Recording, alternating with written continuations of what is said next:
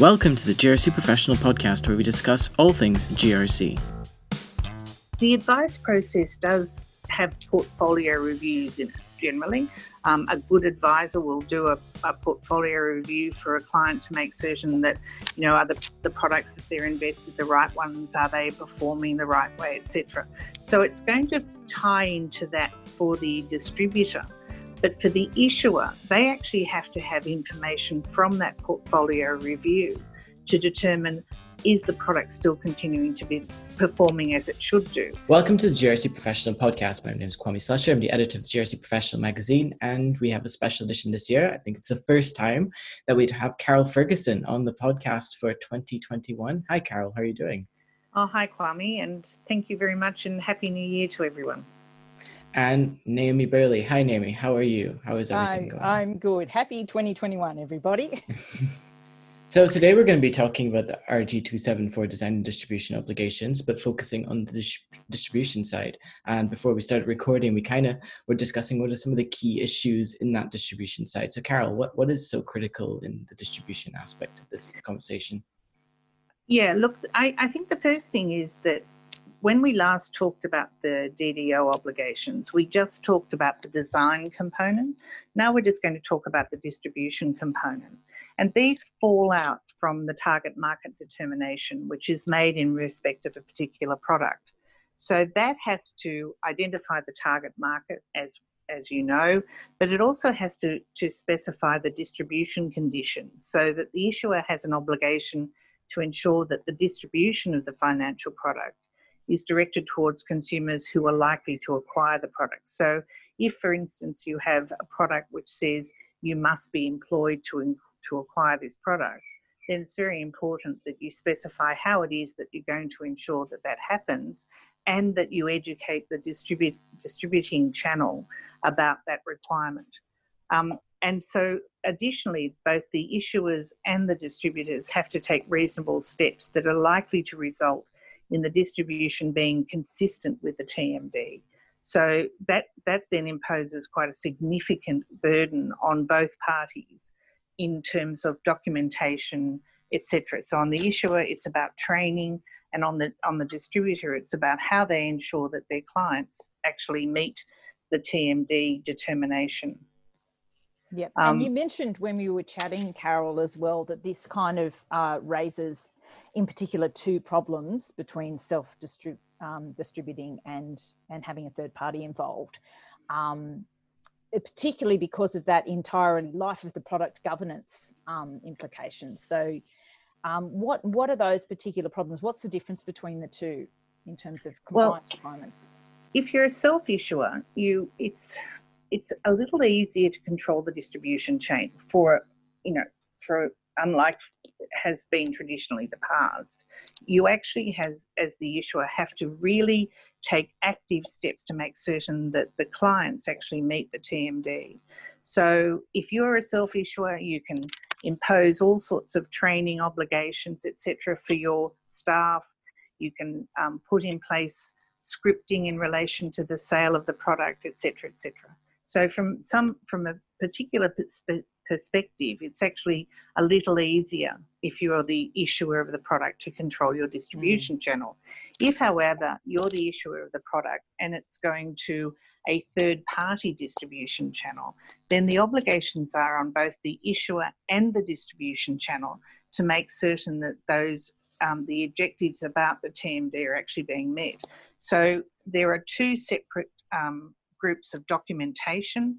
So the issuer has has documentation in relation to who's in the product, and then uh, the ongoing um, review arrangements, what's happening in relation to that. But equally, the distributor has the obligation in relation to who's in the product from their perspective. What um, information do they have about the TMD? How that's been implemented within their own workforce, and, and then their additional feedback to the issuer on an ongoing basis about the satisfaction of their clients in relation to the particular product. So, going forward for, for our members, it's going to mean a lot of additional paperwork and a lot of additional effort to make certain that that information is captured and recorded and kept so that you know, it can feed into the um, review process, but also is there for regulators should they wish to come and have a look at it. Mm, mm. And I think that that, that it touches on one of the points we raised in the last podcast in particular. The onus is on um, on you to review how it's performing for those customers and to actively do that. Yes, and look, I mean, it, the advice process does have portfolio reviews in it generally. Um, a good advisor will do a, a, portfolio review for a client to make certain that, you know, are the, the products that they're invested the right ones? Are they performing the right way, etc. So it's going to tie into that for the distributor.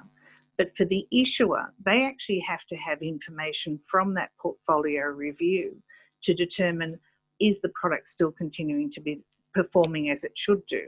Now, often that information flows back to issuers through people redeeming from a particular product. So they get the, the or from um, um, uh, professional development days where they get feedback from advisors about particular products um, and also complaints. But but it, now it requires them to really get that information from distributors in terms of, of those portfolio analysis day, um, reviews to make certain that if they are being redeemed from a product, what are the factors that, that made that product no longer perform for a particular client? Mm, mm. So it's, it's a little bit more onus in understanding how it's performed and, and constructing a bit more of a sophisticated analysis, would you oh, say? infinitely more sophisticated. Um, one of the things that happened from the Royal Commission was concern about people being put into products that were the wrong product for them, both in terms of their ongoing performance or you know the complexity of the product etc now under the new DDO and and you know just remembering that these don't come into force until the 5th of October 21 um, but you need to start preparing for it now. Under the new arrangements you you really need to start to think about how if you're designing a product how is it actually going to work how is it going to work for particular classes of individuals? And how is it that, it, that the, um, the information that you're capturing about that can be taken without actually doing a personal needs analysis for a particular clients? So it may be that you're wanting to do additional questioning on the application form as an example and that you take that information and feed that into your review process. Because the problem is that the new obligations exclude the personal advice obligations.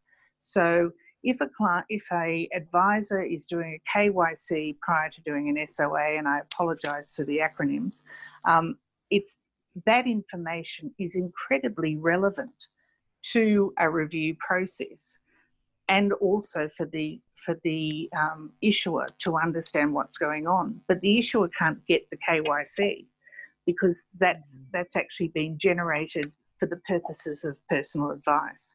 So it's very important that the issuer devises some methodologies to get that information outside of the personal advice sphere so that they they need a lot of that information unfortunately but you know and the KYC is the is clearly the way to get it. But if you have an, a non-aligned um, distribution arm, then you'll have no access to that KYC information at all under the privacy rules. Mm. So it's very important that our members um, and you know take the time to really review how it is that they're going to get this information from various distribution channels. So how they're demonstrating that the product's going to the people yes. it's designed for, as well as ongoing. So when their circumstances change, is the onus on the um, issuer to also have an understanding of that? Yes, it is, and that's the that's the real problem is how you can understand how a class works, but also how an individual works. So, and and at the same time keep the test objective. Um, it's very. This is why um, the personal advice sphere is being kept up because the TMDs are about objective review of, of who should be in a product rather than individual people. But it could be, as an example, that you know that people who live in a particular area um, are suffering from the effects of cyclones or whatever, and do the products that you sell continue to provide those people with the sorts of, of you know, neat, um, uh, outcomes that they need. So You know, you might, as an example, consider, you know, the insurance provisions for a particular product. Are they relevant still? Mm. And and it's that sort of complexity that is going to be challenging people very much for the future. And I think that Naomi and I will be continuing to provide you with updates, unfortunately, on this at um, closer and after um, implementation. Yes, I, I, think the next one will be an interesting one because in our pre pre podcast chat, and we probably won't get in, onto it, th- this data angle and um, analysis angle seems vitally important. I think um, to your governance structure around a particular product and how yes. you can demonstrate that you've been consistent with the, the plan for that product. Um, so the software underpinning that will be very, very important and accessing it as well, yes. as well as being yeah. compliant with privacy. You're right. Yeah. So and and quite a big you know, intersect here. We're, we're sort of getting off the point a little, but but it will require people having quite sophisticated data mining um, tools to be able to to segment their client bases to ensure that the particular clients are not in products that they shouldn't be in. Um, you can't take somebody from a product but what you can do if, if, if, for instance, somebody has to be an employed person in a product, if you know that that person isn't employed, then it, it then is incumbent on you to suggest to them that that may no longer be the right product for them. You mm. can't force them to go out of it, but you mm. certainly can suggest and then and then record. To, yes, record, demonstrate that yes. you had that conversation. Exactly, and this is going to be where it's going to be hard, and it's going to be a lot of data. Um, we're not talking about one or two pieces of information about people. So this this more or less takes the AML and extends it further. So if you look at what you're collecting for AML, that's great, but you need to to then move on and think about when you do a TMD, is there additional information that you know or you need to know about clients in order to make certain that the right people are in the right products? Mm-hmm. And then how you educate the distribution force to ensure that they're actually meeting their, their obligations to you as issuer by putting the right people into the right products. Yeah, yeah. Well, I think there's another podcast in this one, Kwame. yes, yes, yes. So we've come to the end of this one, and I think you've already thrown in a bit of um, interesting ideas that members could use. But are they, if we wanted to break it down to some key points for the last few minutes of this podcast, is there any bit of um, recommendations, um, if you like, that you would like to make for GRC professionals who are trying to figure out how to get this right by October? Um, look, I, I think that the issues are risk, harm, and mitigation. So, first off, is what's the likelihood of distribution being inconsistent with the TMD? And the issuer and the distribute, distributor have, have that um, obligation what's the harm that can result as a, as a result of somebody um, purchasing a product which is issued other than in accordance with the TMD? And then what steps you're going to take to eliminate or minimise the likelihood of distribution being inconsistent with the TMD. So, mm-hmm. as members, you need to undertake that analysis to make certain that when a TMD is being formulated, those three points are front of mind for you um, so that you can ensure what's the you know that you you um, together with the board, of course, have have undertaken an appropriate analysis analysis to make certain that the the wrong person doesn't get into a product which may in fact result in a significant detriment for them. Mm. So if we look at at some of the more complex financial products that, that essentially operate as gambling, is it possible that somebody who has a low um, income and a very low amount of savings goes into one of those products and may lose the totality of their savings or more um, as the you know the the gearing um, effects within the fund the particular fund operates. So that you may put 5000 but your exposure is actually 15 mm-hmm. and do you have the 15000 in which to pay to pay that additional amount?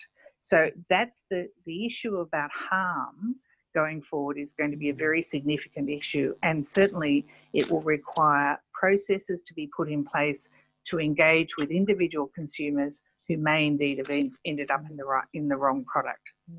The flip side, though, of course, is this: is that over time, once it's implemented, collecting all this data can be valuable in designing new products better. Oh, and, absolutely. And and yeah. um, and having a real understanding of who your customers are to better meet their needs. And and so certainly longer term. yeah. The other component of it, which is really important, is if you've got the right people and the right products, then it will reduce the amount of complaints that you have. Hmm. Because you've not got people ringing up and saying, "Well, hang on a minute, I didn't realise I could lose fifteen thousand when I invested five, right?" Hmm. Because you know that's a very clear thing to them that there is a possibility of that happening. It it may mean that they'll still people will still ring up to complain, but whether that goes to AFCA is another matter entirely. Yep. So it's hopefully going to reduce the amount of complaints that your firm will receive, and in fact um, increase the level of trust within the community about your particular products. Because if everyone knows who should be in them and who shouldn't, then that actually increases trust. Yeah, yeah, definitely. It's a bit like me buying a Maserati. Of course, I can drive it, right? Perfect. But if I'm only suited to a bicycle, is that necessarily the right thing for me? No, it's not. A Maserati is. But but you know whether that's the right thing for me from a financial perspective, i.e., can I afford the insurance, the petrol, the ongoing maintenance, etc., etc., etc., and also the new wardrobe that I need to wear whilst I'm driving it. Um, these are factors that need, you know, be taken in relation to that particular um, decision. Equally, if I'm going into a complex product, do I have the um, financial um, literacy to go into it? Do I understand what the pros and cons of that particular product are?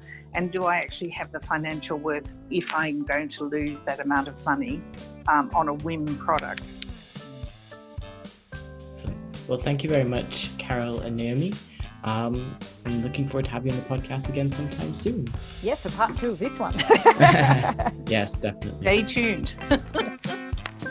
This podcast was a production of the Governance, Risk and Compliance Institute, and the music was produced by Rob Neary.